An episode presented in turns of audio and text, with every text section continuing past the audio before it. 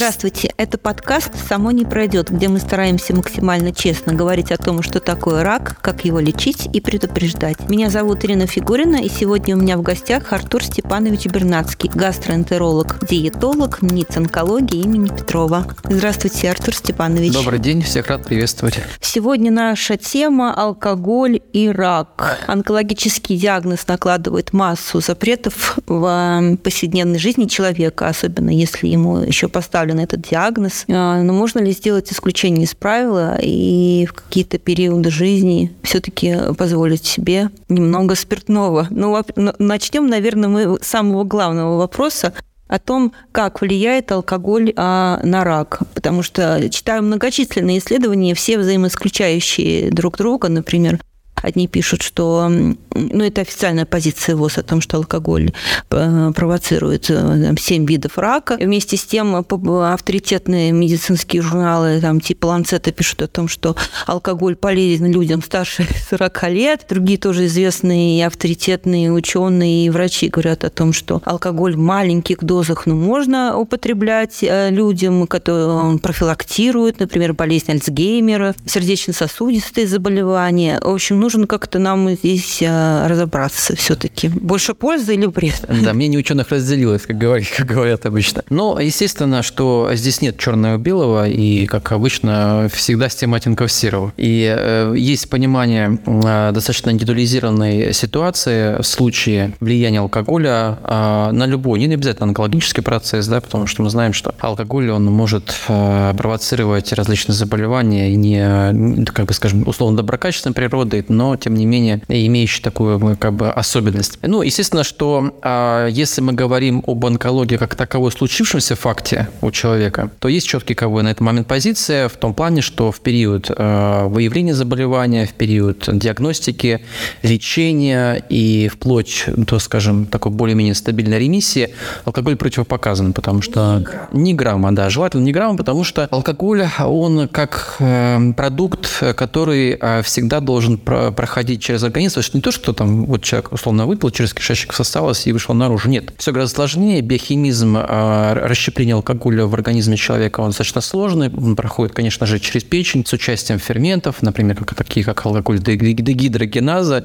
Я про нее отдельно скажу, что у каждого человека она своя, и с функция печени, то есть все мы разные, да, и, соответственно, функциональность этого органа под названием печень тоже разная. Но, естественно, что э, сам процесс, если мы говорим о текущей онкологии, этот орган тоже участвует в некоторых ситуациях он поражен, в некоторых, э, скажем, эм, заболеваниях, имеющие а, поздней стадии. И естественно, что любые препараты, химия препарат, которые используются, они также проходят через определенную ферментацию в печени. То есть там идет активация некоторых действующих веществ, э, препаратов через э, определенные системы цитохромов, ну и так далее. А, и алкоголь в этот момент тоже участвует в этом процессе. Если, есть он будет конкурентом или наоборот, скажем, или катализатором плохих реакций, или, наоборот, а, тормозом тех реакций, которые необходимы в данной ситуации со стороны химии препаратов. То есть, да, то есть такой очень тонкий сложный момент, поэтому, конечно же, в период разгара обострения течения не рекомендуется ни капли, а вот когда мы видим стабильную, четкую, более-менее ремиссию, да, хотя бы и так далее, тогда разрешается, допускается э, в небольших количествах алкоголь, но, конечно же, имеет, а, опять же, подоплеку индивидуальность эта ситуация, да, то есть есть люди, например, вот есть такое заболевание, а оно вне онкологии, просто отдельное заболевание, называется болезнь Жильбера, а, это состояние, когда повышен билирубин в крови у некоторых вот пациентов. Но суть в том, что если это есть заболевание, то алкоголь вообще сложно усваивается. А есть народы, народности, которые вообще не усваивают алкоголь. Мы знаем, это северные народы, чукчи, венки, частично якуты. И это уже анекдот, но анекдот рождается даже на правде, как, как всегда, да, то есть э, иронизируя на этой тему. Потому что у этих народностей, в принципе, живя на севере, там нет продукта, из которого можно было бы сделать алкоголь.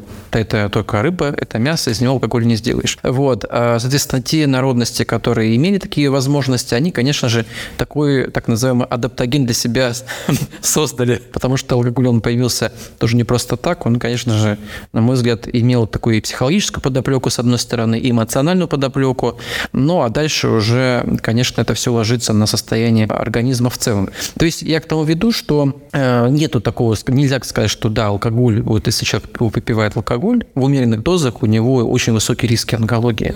И нельзя прямо сказать, что человек вообще не пьющий алкоголь, у него тоже риски, по сути, потому что на онкологию, это, э, на онкологию это всегда многофакторный процесс. То есть нельзя сказать, что алкоголь – это прямая причина абсолютно рака. Нет, вот абсолютно ты пьешь, нет, и ты обязательно нет, заболеешь. Нет, так нельзя сказать, потому что онкология действительно имеет много факторов. Это и психогенные факторы, это стресс, ну, стрессовые механизмы определенные, это генетические факторы э, и так далее, и так далее. Алкоголь – это лишь, скажем так, об, да, то есть есть такая понятная обрисовка статистики, что э, генетика – это всего лишь 10%, а 50% – это образ жизни человека, который влияет на эту генетику. То есть если э, в образе жизни человека алкоголь имеет умеренные как бы комбинации… Ты, про умеренность мы отдельно поговорим. Да. Тем не менее, мы говорим об адекватности, о том, что когда человек дееспособен, и он не утратил свои личностные качества и так далее. Вот. Там ввиду, что риски на влияющие от человека отсутствующий алкоголь и так далее, они, по сути, не имеют какой-то корреляции. Это даже есть определенные работы по этому поводу.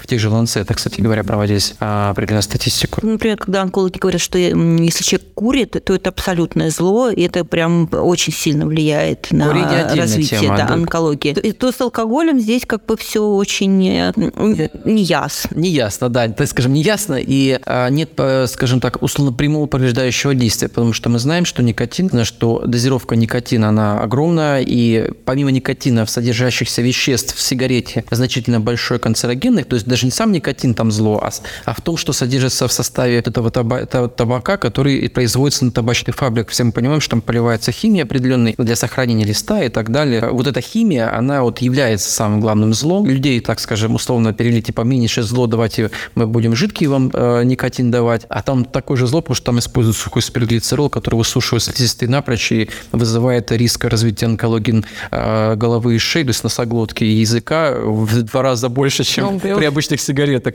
То есть, но э, сам сигареты и курение, конечно, имеют более опасные риски. Русская рулетка. Когда приходит ко мне пациент, и он курит, курящий, и я вижу ситуацию, которая у него усугубляется со стороны э, пищеварительного тракта, я ему говорю, что для вас никотин, сигарета – это действительно зло, и вы идете по повреждающему пути, когда э, происходит разрушение там, слизистой, э, формирование определенных э, изменений слизистой, там, особенно пищевода, самый опасный риск у курения. Тогда, конечно, я конкретно это говорю в лоб прямо, и чтобы ситуацию откорректировать. И я, кстати, замечал, что женщины всегда хуже переносят никотин, в смысле повреждающего действия, Они чем вообще, мужчины. в принципе, хуже переносят. Ну, и алкоголь да, считается, да, что да, да, алкогольная ну, да, зависимость. Всегда есть отличия, но в целом, как бы, да, да, да, это верно, что, скажем так, вот как-то природа устроена, что такие вот химические зависимости у женского пола более выраженные. Они, э, женщины сами по себе, они более адаптированы к жизни, люди, да, так да, скажем, да, да. и выживаемость у них гораздо выше, чем мужчин, это однозначно, а адаптационные возможности лучше.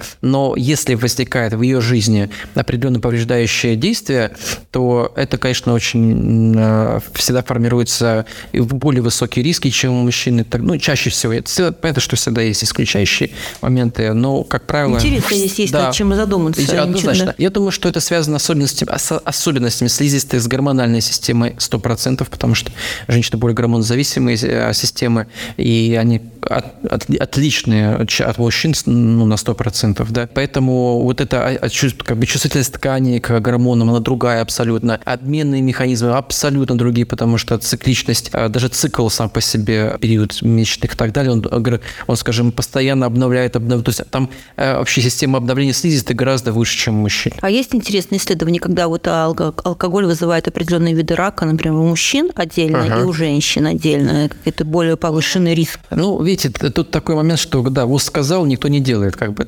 Поэтому есть определенно независимые определенные, а, скажем, исследования небольших групп людей, а, которые проводили. Там так и пишут, что нету четкой корреляции, вот в чем дело. И причем даже нет корреляции от видов, от разных видов алкоголя. Это вино, это или это крепкие алкогольные напитки. Даже сложно это определить. Это связано с тем, что, опять же, все люди вариабельные, и вот это вари... миллионные вариации на тему особенности усвоения алкоголя и возможности его а, утилизации в организме, расщепления и так далее, она абсолютно недуализированная. Это имеет массу факторов, как я уже говорил, генетических, особенностей ферментативной системы человека, печени и так далее. Да, поэтому, ну, обычно человек по своему опыту, ведь наша система организма, она очень умно устроена. Она как правило, всегда подсказывает человек, то есть у нас внутри такой внутренний врач всегда есть. Он всегда подсказывает его возможности, его рамки, его границы, они у всех людей есть. И эти рамки границы, они, э, опять же, все индивидуализированы, числе с алкоголем. Одному человеку достаточно там раз в месяц там пол бокала вина выпить, а другой он может там больше. И при этом, условно, когнитивные функции и мозга, и как бы и телесные особенности, они не, не, не будут изменчивы при этом, самое интересное. Ну, даже есть исследования, а, по-моему, а, проводили американцы, а, они проводили на стрессоустойчивость, что люди, которые умеренно употребляют алкоголь, там с определенной частотой, там, условно, там 2-3 раза в неделю, и брали группу людей, которые вообще не употребляют алкоголь, вот стрессовость у групп не употребляющих алкоголь гораздо была выше, чем у людей, которые... Бедные, бедные. Вот, и частота употребления антидепрессантов у них была выше в том числе, да. Но это, опять же, скажем, такая общая статистическая штука была. Поэтому я к тому веду, что человек должен понимать свои возможности, особенности. Вот, когда врач подсказывает, я, допустим, смотрю по пациенту, да, вот у него особенность печени такая, что а, у него там ферменты повышаются. Ну, я говорю, что вот вам вообще, как бы, условно, там, два раза в год и все. Другому я говорю, там, ну, тут э, так нельзя, там же, ну, скажем так, умеренно, но все равно э, ограничительно. Потому что есть же э, народ, допустим, там те же французы, итальянцы, особенно французы, кстати говоря, они, э, у них даже в детском саду очень-очень сильно разбавленное вино дают детям э, в детских садах уже. Поэтому они могут себе позволить большое употребление алкоголя, э, вина причем, и они практически делают почти каждый день. У русского человека, кстати, такого нет, потому что это как-то, видно, исторически, культурально сложилось с особенностями употребления алкоголя. Потому что если мы берем историю, да, э, да то есть тоже, думаю, историческую справку привести, а, то а, крепкие алкогольные напитки по... Ну, и вообще был такой историк Вильям Похлебкин, многие его знают, он целый трактат написал о зарождении алкоголя в, на Руси и его как бы модификация в течение разных веков, то практически до, 14, до 15 века, то есть первое упоминание о водке, той же о крепком алкогольном напитке, был только в 15 веке. Документ уцелевший нашли, причем это был документ, который ограничивал продажу алкогольной напитки в определенные периоды времени, особенно в посты. Ну, у нас христианство уже было тогда полным ходом шло. Поэтому в период постов это жестко пресекалось, вплоть до смертной казни.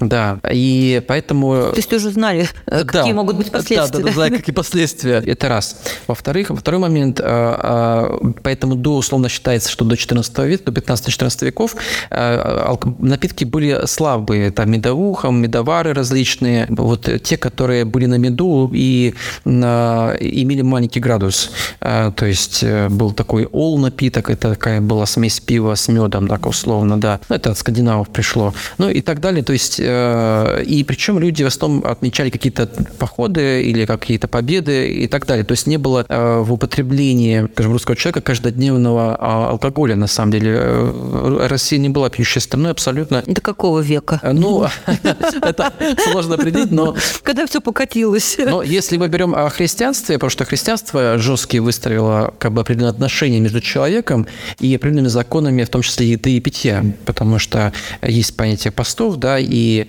если брать э, православные посты, то они занимают порядка больше 200, если не ошибаюсь, больше 250 дней в году.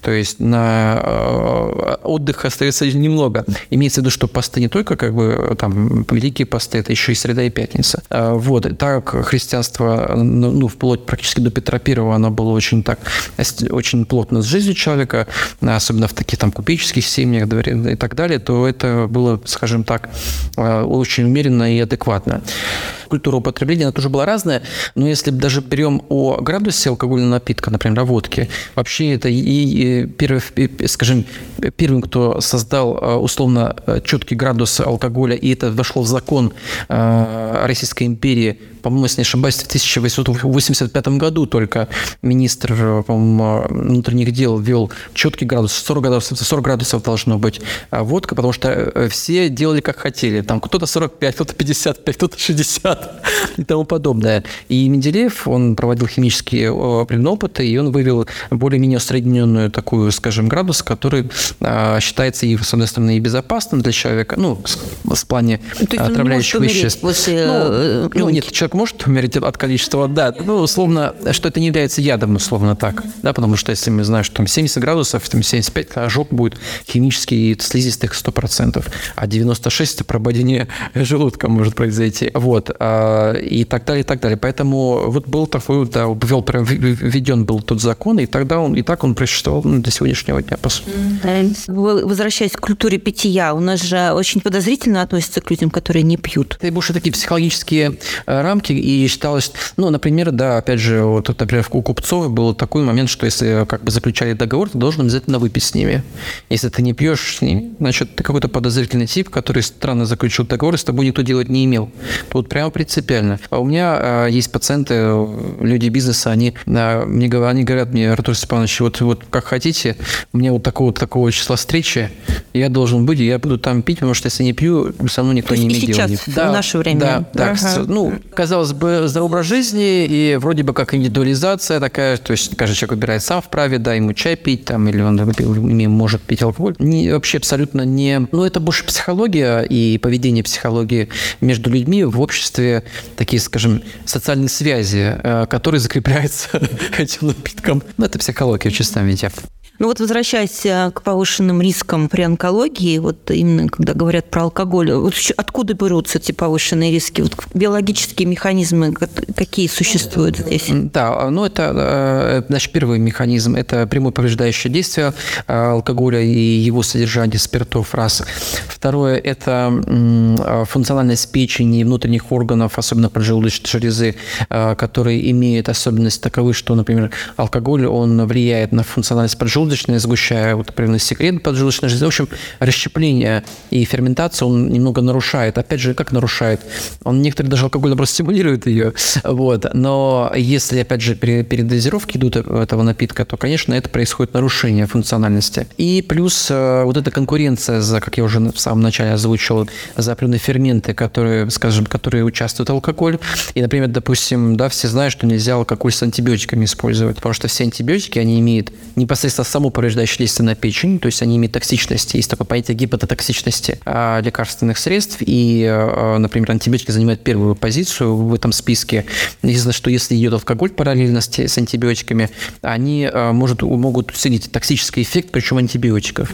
Или, допустим, мы знаем, что нельзя использовать антибиотики с антидепрессантами, потому что алкоголь, он подавляет уровень серотонина в крови. Представляете, алкоголь, он замедляет выработку серотонина в кишечнике.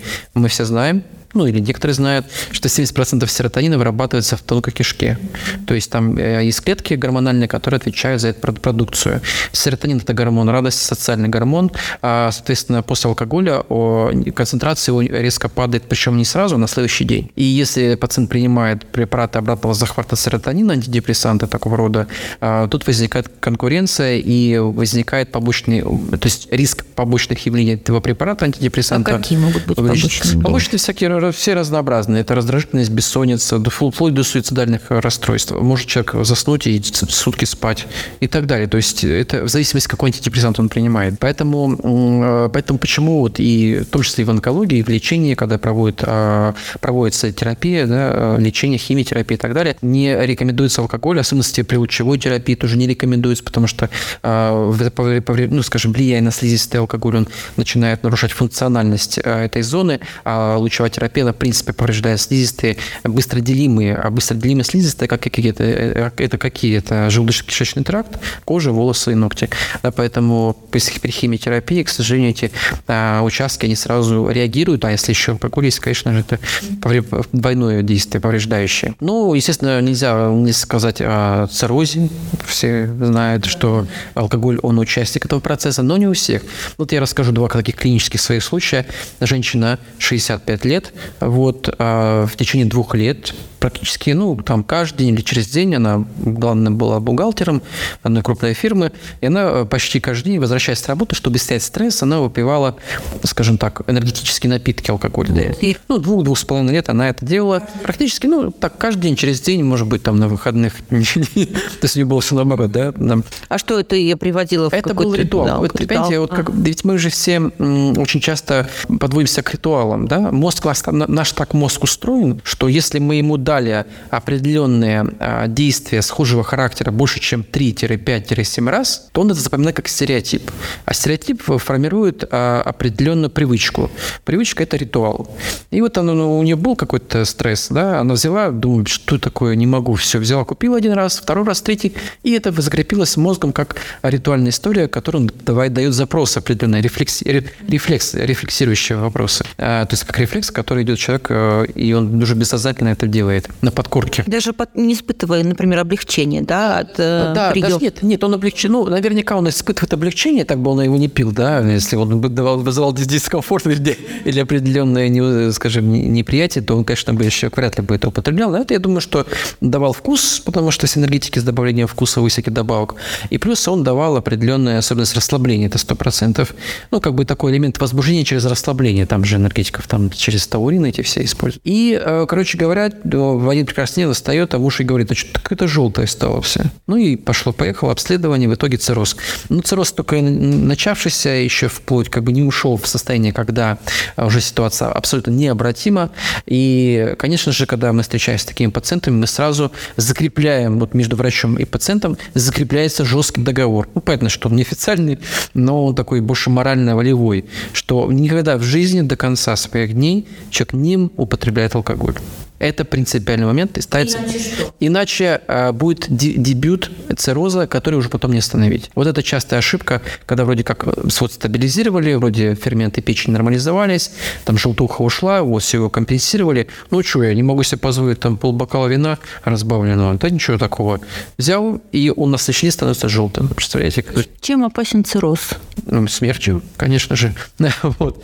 вот. Причем э, мучительный. Медленный, мучительный, ну, мучительный в том плане, что там же формируются риски, а кровотечения очень высокие, там же поражается портальная вена, и венозная система поражается. И чаще всего люди умирают от кровотечения пищеводного, а, желудочно-кишечного кровотечения, именно пищеводов, э, вен пищевода или желудка, а, или когда идет декомпенсация со стороны асцита, то есть там формируется асцит и так далее, печеночная недостаточность и в итоге летальный исход. Но когда мы, скажем так, находим пациентов еще в такой стадии, когда мы останавливаем останавливаем э, тогда можно реально законсервировать этот момент, законсервировать, то есть и тем самым продлевая ему жизнь, ну, уже там как Бог даст, но тем, ну, все очень от человека зависит, да, в плане еды, режима, питания, вот отсутствие полного алкоголя на всю жизнь. Это и помощью каштерапии мы добиваемся очень достаточно таких, на мой взгляд, хороших результатов, но это в случае, когда вот там есть классификация по циррозу, там child Pew называется, она вот если класс А или класс Б,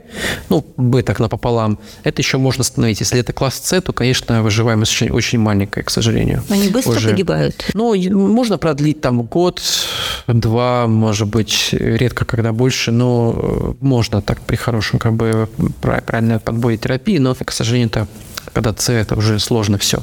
А, и, например, э, вот второй случай, один пациент у меня, он одной из сети крупной, торговый менеджер главный, и э, дистанционная как бы работает, то есть когда ковид начался, он сел на дистант, как uh-huh, сейчас говорят, uh-huh. вот, и начал э, этот дистант забрать виски каждый вечер, то есть он там общался и пил виски со льдом, вот, каждый день практически.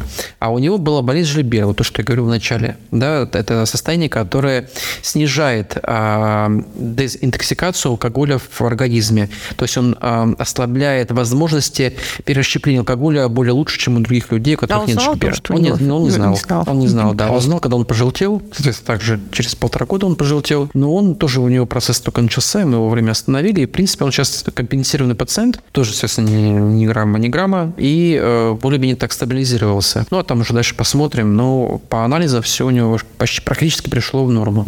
То есть это все социально благополучные да, люди? Да, абсолютно верно, да. Как раз таки это никто от этого не застрахован. И... Казалось бы, цирроз это что-то такое, там, за да. колючей проволокой. Вот, да, и многие мне говорят, да вот там во Франции. Я говорю, ну вы же не француз, ну что вы начинаете, ей-богу. Э, э, и... Цирроз ближе, чем алкоголь, э, чем онкология, как выяснилось. Чаще всего, чаще всего думают да, люди, что как раз таки, да, именно при алкоголь больше рождает такие такие не онкологические заболевания. Очень часто алкоголь формирует э, рефлюкс, да, то есть, то есть заброс да, в пищевод. Ну, тот же пищевод бар, это так называемый, да, то есть алкоголь, он усиливает этот процесс. Особенно поздний алкоголь, в смысле, когда человек и ест поздно, и употребляет алкоголь поздно. Ну вот здесь вообще прямое, э, скажем, повреждающее и токсическое действие и на пищевод, на желудок, и на печень, потому что а, а ночью э, наш же организм работает по закону сохранения энергии, потому что если бы этого закона бы не было, все люди максимум бы по лет 40 жили. Но этот закон есть. В чем заключается закон? В том, что в ночное время, даже если человек бодрствует, если он пишет стихи, там, спасает людей ночью, у него все равно этот закон работает. А, и закон, он замедляет обменные механизмы, обменные процессы, он замедляет моторику, он замедляет секрецию пищеварительного тракта. То есть все начинает вставать. Вот. И некоторые люди говорят, а я хочу. Ну, я хочу, это головой ты хочешь. Ты просто за себя, вот то, что мы говорили о стереотипах, да, то, что он запрограммировал себя, и очень часто люди снимают стресс и тревогу едой, и алкоголем в вечернее время, потому что они там наработались, а, он не может успокоиться, особенно люди а, невротичные, да, а, люди склонны к тревожным расстройствам, они, алкоголь для них это вообще там, он выпивает все, и у него отключается. Конечно, на короткое время, опасно очень.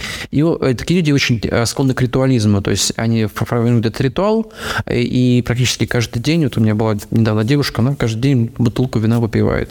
Она, естественно, уже последствия начались. А целый год она так делала, делала, ей это помогало как-то переключиться, но, опять же, алкоголь коварная вещь, потому что он поначалу дает эффект определенно противотревожный, а дальше он формирует, наоборот, истощение ресурсов, потому что это подавление серотонина, а, подавление ферментативной системы печени, печень находится все время в нагрузке, потому что алкоголь не простой продукт, это продукт а, углеводный, он очень калорийный на самом деле, а, там содержится, допустим, в вине и в коньяке, там есть терпеноиды, там есть дубильные вещества, кислоты различные, они их все все нужно расщеплять, перерабатывать, и вся эта прямая нагрузка идет на печень. Потому что на выходе должен, из алкоголя должен получиться СО2 и H2O а все остальное компоненты, это все организму нужно нагрузку давать, ну, просто расщеплять. Соответственно, организм очень истощает, и человек превращается в такое состояние э, постоянной как бы слабой работоспособности, подавленности, э, угрюмости, раздражительности, причем он даже не алкоголик, условно. Да, да? это не первая стадия алкоголизма. Да, нет, нет, нет.